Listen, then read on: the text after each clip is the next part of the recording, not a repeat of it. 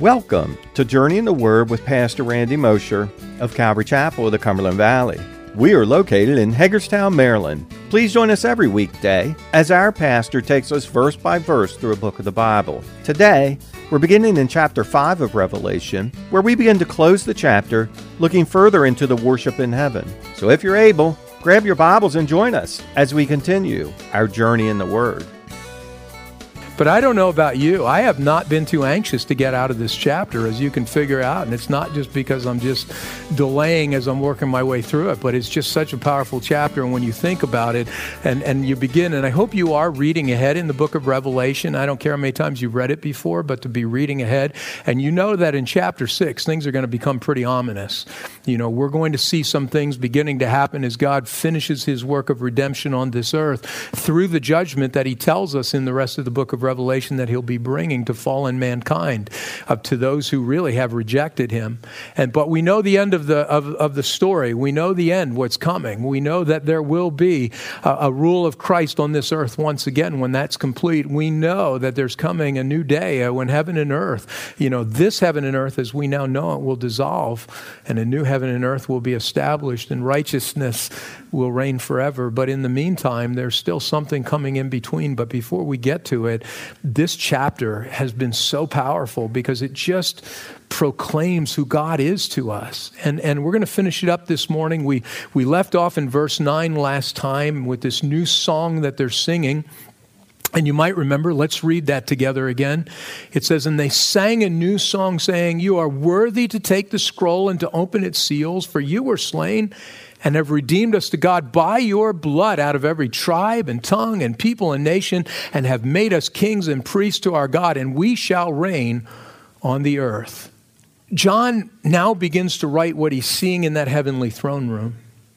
And it's a powerful moment of worship that's taking place. And we're told that these men and these angels, they begin to sing this new song. They're singing out the, the proclamation of the one who reached out and took the, the scroll, which no other human being could take and break open. Remember, it's the title deed, the title deed to our very souls, to our very lives, that only Christ could break the seals of because he alone has paid the debt of that title deed that was sold away by us, by human beings in their sin, was given away. It wasn't their right to give it away, but they gave it away anyways. We have given it away in our pre Christ state. We gave it away.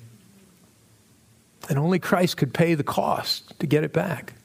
No man could do it. That's why we found John weeping because he realized the reality that no man could do this, but only Christ could. And Christ has stepped forward and he's broken those seals, and, and, and all of heaven is breaking loose in praise and worship. I love praise and worship.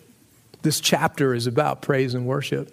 I was at the East Coast Pastors Conference with some of our guys this week, and I'll tell you what, it was the fullest it's ever been. There were over 1,200 guys present.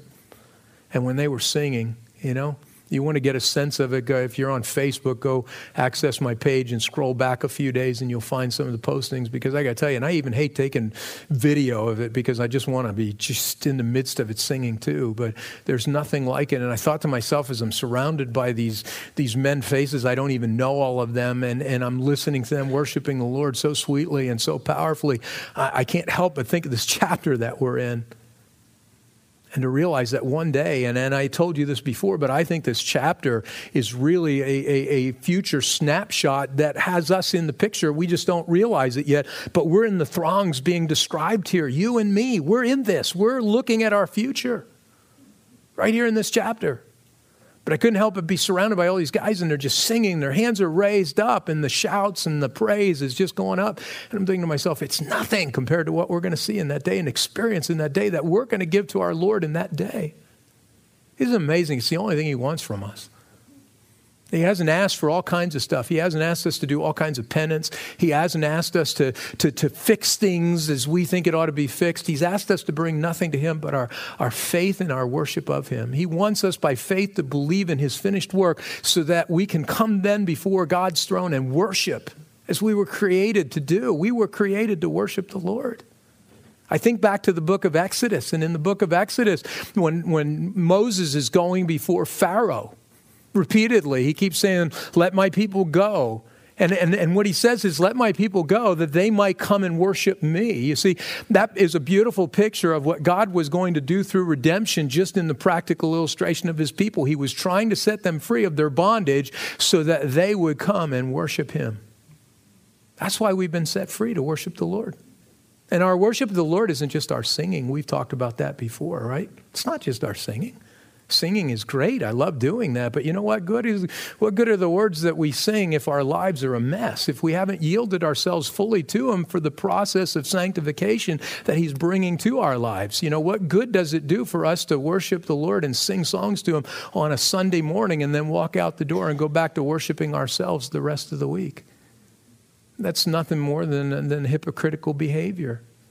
It's not what God desires. He desires our worship, and that worship is a total surrender to Him to get to that place where there's nothing but Him. That song we sang this morning, Ancient of Days, I shared it with everybody on Wednesday night that was here. We, we played it and sang to it, and um, before this morning's over, we're going to sing it again.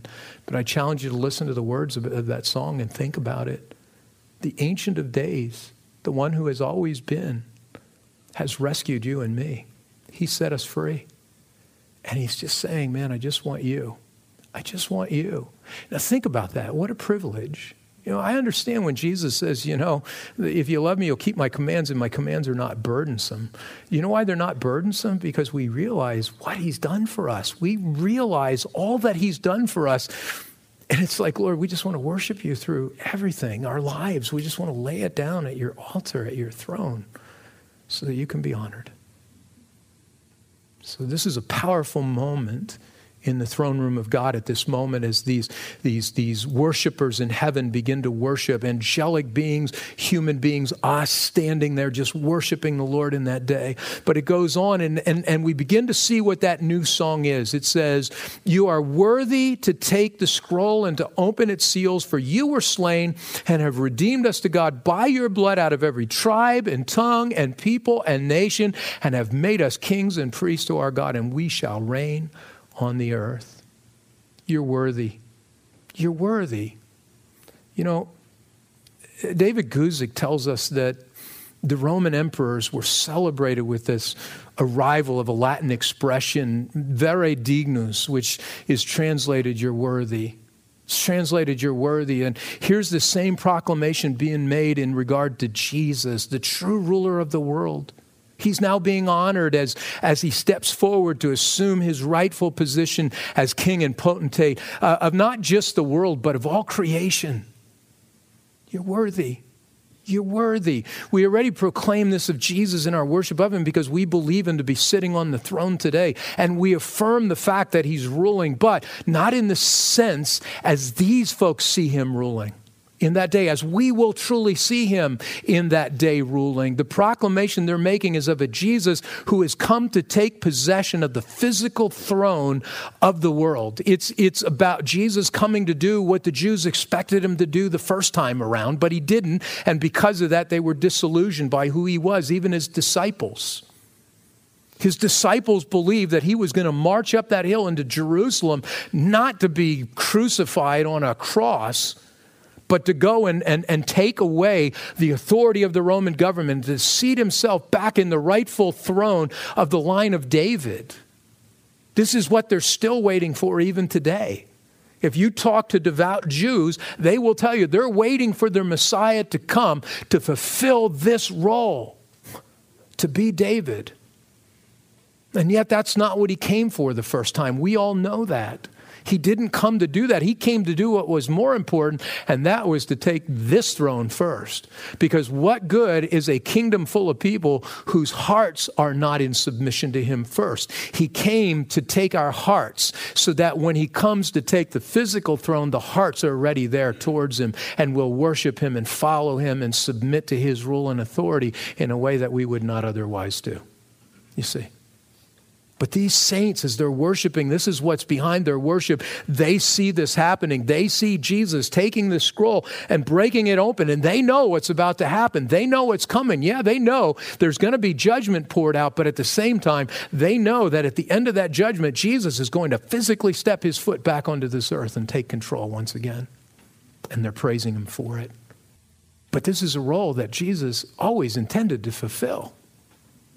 Men just weren't patient enough to wait for him to do it, you see.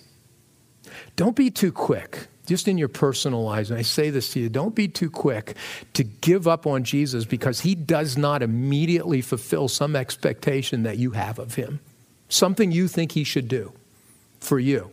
Maybe you've read scriptures about the things. You've read scriptures where it talks about that he'll heal you. And, and maybe you're struggling this morning with some physical infirmity. Maybe you're struggling with all kinds of screws in your leg. Maybe you're struggling with all kinds of things and you know these scriptures and it's like, well, he hasn't come. He hasn't done this for me. And you start to lose heart. Be patient. Remember, the Jews made that mistake. Don't you make the same mistake. Be patient.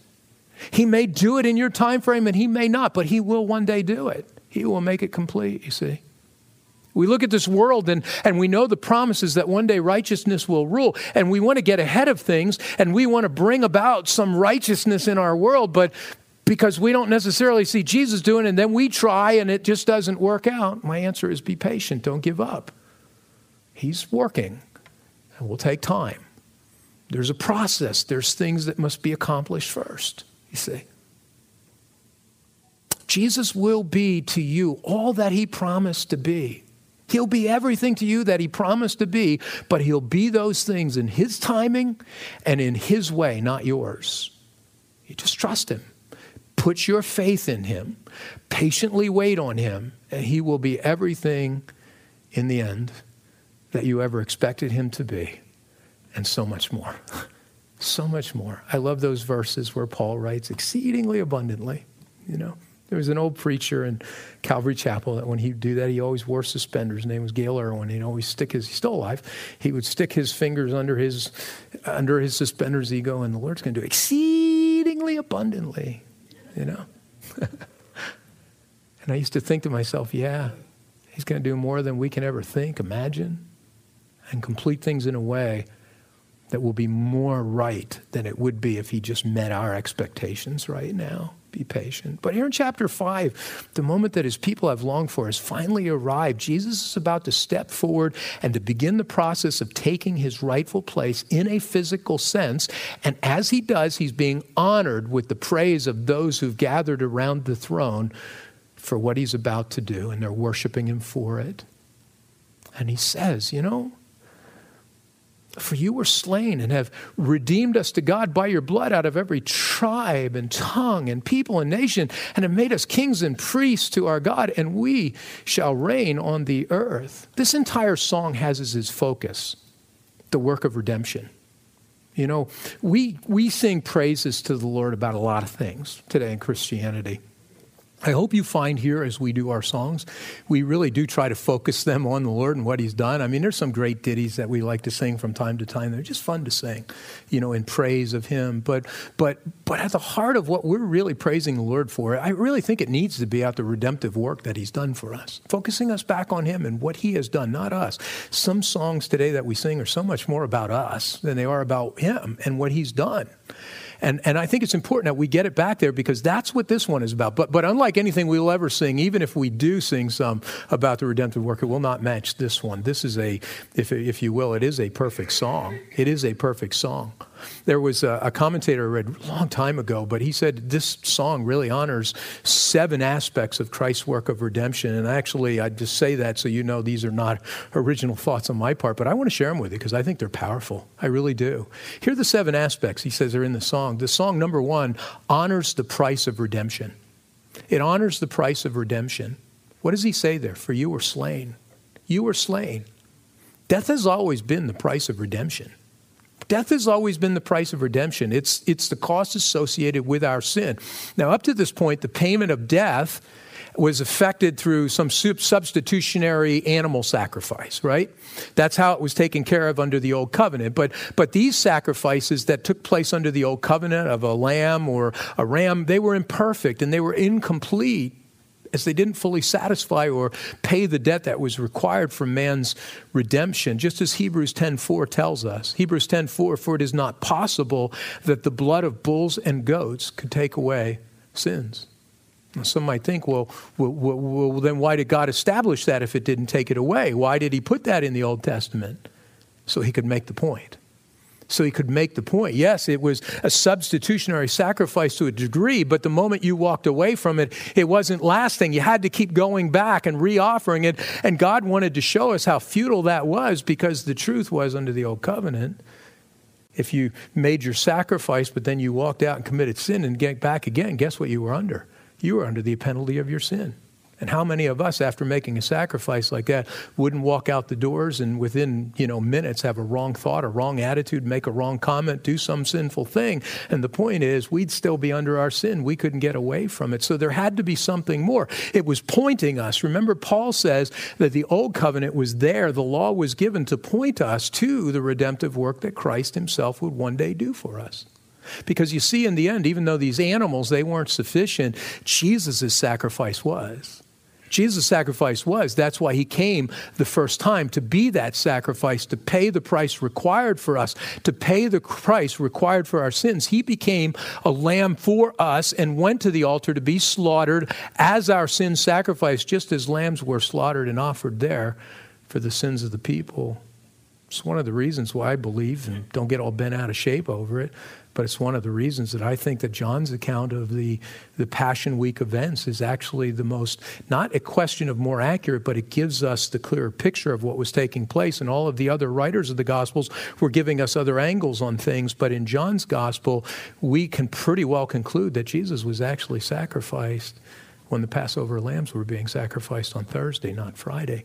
See, I believe Jesus was, was crucified on Thursday. I do.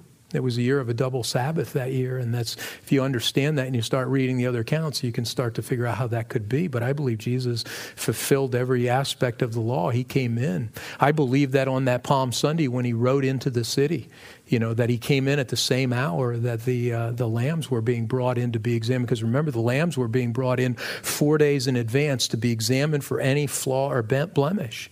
And guess what? Here comes Jesus riding on the back of a colt you know, into the city. And, and people will say, well, they came, all the crowds there came out to see Jesus. I would argue maybe, just maybe, the crowds were out there because of the lambs coming in in the procession and Jesus came in on the back end of it. I can't attest to that 100%, but I have a sense in the scriptures that he fulfilled everything to the T in that regard. But he came to do these things. And what had happened with Jesus over that four days, just like the lambs, he was being examined for any flaw or blemish. And what does it tell us over and over and over and over? I find no fault in this man. He was the perfect sacrifice. And that's why he came. But as Hebrews 9, 11, and 12 tell us, unlike the lambs that were being offered, his was that complete and lasting sacrifice. Hebrews 9, 11 says, But Christ came as high priest of the good things to come with the greater and more perfect tabernacle, not made with hands, that is, not of this creation, not with the blood of goats and calves, but with his own blood he entered the most holy place once for all, having obtained eternal redemption. Wow. Wow, once for all. Now, I want you to think about this this morning in regard to your lives. And, and please understand what I'm saying to you. I don't trivialize sinful behaviors, and you know that. It's not God's desire. We want to worship Him, and we want to worship Him, you know, in righteousness. And, and He commands us to be holy as He's holy. He's given us the capacity to do that through His Spirit, through the work of redemption on the cross. It's, it's all been, it's there for, for the taking for us. It's been imputed to us. But listen to me very carefully. That doesn't mean that you and I will not commit sin. It doesn't mean that.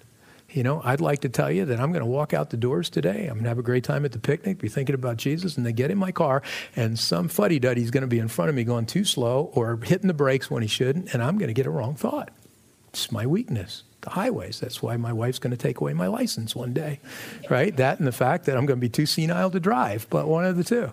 But it'll be a blessing, not a curse. You see? But the point is, we're going to walk out, and, and things are going to happen in our lives.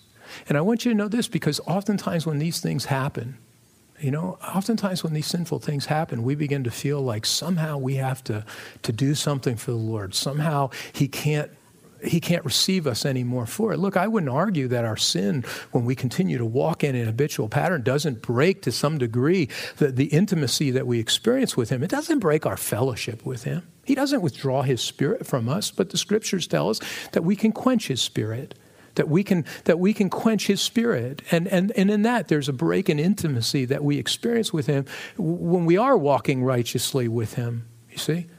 But but at the same time i want you also to know that his sacrifice on the cross if you placed your faith in him that sin has already been paid for. He knew. It's already been paid for. He's not asking you to do penance. He's asking you to get back up to trust in Him for what He's done, and now to look to Him for the empowerment so that you don't repeat it. You see? But you don't have to stop. Your relationship with the Lord hasn't changed. He loves you just as much as He did before you committed that. And yeah, He wants better for you like a parent does. I love my kids. I love them to death. And you know what? I'm going to reverse it this morning because I got both my daughters sitting here this morning. Instead of putting it on them, I'll put it the other way. When their dad wasn't everything he should have been, they never stopped loving me. They never stopped loving me. Oh, they might have been mad at me. They might have looked at me and, and wondered why I would do that, what I did, but they would never stop loving me. And that's how Jesus is with us. He hasn't stopped loving you because you have already placed your faith in Him. You've received the love that He gave to you when He hung on that cross and He poured it out. And your faith in Him is, is your expression of worship of Him. And, and, and He says, you know what? He's paid the price for your sin once for all. And He's obtained for you eternal redemption. Amen? Second, the song honors the workers of redemption. It honors the workers of redemption. For you have redeemed us. For you have redeemed us. It's not workers, I should have said worker of redemption, right? It's one person. Jesus is our Redeemer. No one else has done this for us. No one else could do this for us. That's why John was crying, because nobody else could do this for us. No, not, not Buddha, not Mohammed, not Krishna, not Dalai Lama, not the Pope, not even you, by the good things that you do, could redeem yourself. We can't do it. No one but Jesus has redeemed us. Third, Song honors the destination of redemption. The destination of redemption. For you have redeemed us to God. You've redeemed us to God. This is where our redemption leads, you see. It leads us back to God, back into relationship with God Himself. Man lost that relationship in the garden through sin when we sold away the, the, the rights to everything. When we gave that away, Jesus came. He came and he did what was necessary so that relationship could be restored once again. You might remember at the end of the account of Genesis that, that God says, you know what, they had to leave the garden. They couldn't be in there anymore, which was a break of fellowship, wasn't it? It was symbolic of the break because remember in the garden, it tells us that he, they walked with him in the cool of the day. I cannot begin to imagine. I mean, I, I we say we walk with the Lord today and we know his presence, we do. But can you imagine in the way that Adam and Eve knew it? Just imagine that. Now, now, granted, we have something going on with us that we don't want to minimize either, and that's the presence of the Spirit in our lives. But there is still coming a day, the Spirit is simply the deposit. He's just the down payment for something greater that's coming, and what's coming is our walking with God again, being able to freely walk with Him being able to freely fellowship with him, being able to freely come into the, to the, to the Holy of Holies where only the priest could go. But remember, on the day that Jesus was crucified, remember what happened to the veil that separated the Holy of Holies from everywhere else? It was ripped in two from top to bottom. I always tell you guys this, but I want you to understand it. was ripped from top to bottom, not bottom to top, so nobody could claim some two a bunch of guys got together and pulled it apart. Because no matter how you pulled it apart, you could never rip it from top to bottom, and that thing was high. It had to be the work of God Himself. He tore it because it was symbolic, telling us that you and I now have access through Christ. We have access to God Himself through Christ. We come back into His presence, you see. And God had that plan already from the very beginning. He had it in place. He had that plan. It was even hinted at already in the garden shortly after Adam and Eve fell in sin because Genesis 3:21 tells us God made tunics of skin and clothed them. You know what that required to make tunics of skin to cover them? Remember Adam and Eve, what did they go for right away to cover their nakedness? They went for yeah, vegetation, right? And God says that ain't going to cover you. That ain't going to work. So God says, "You know what? Here, and he hands them the tunics of skin. What, what had to happen for those tunics to be provided? Sacrifice had to be made, animals had to die. Now, I don't know all everything about the garden and what was like, but I have this sense that they kind of walked with the animals too. And these were like their buddies. This is like me on Facebook watching the lion thing saying, I'm waiting for that day when I can play with a lion, you know? Cool. Thank you for joining us for another episode of Journey in the Word, a verse by verse teaching ministry of Calvary Chapel of the Cumberland Valley. If you would like to listen to more teachings or find out more information about us, go to www.journeyintheword.org. That's www.journeyintheword.org. Thanks again for listening. We hope you'll tune in for our next episode as we continue our journey in the Word.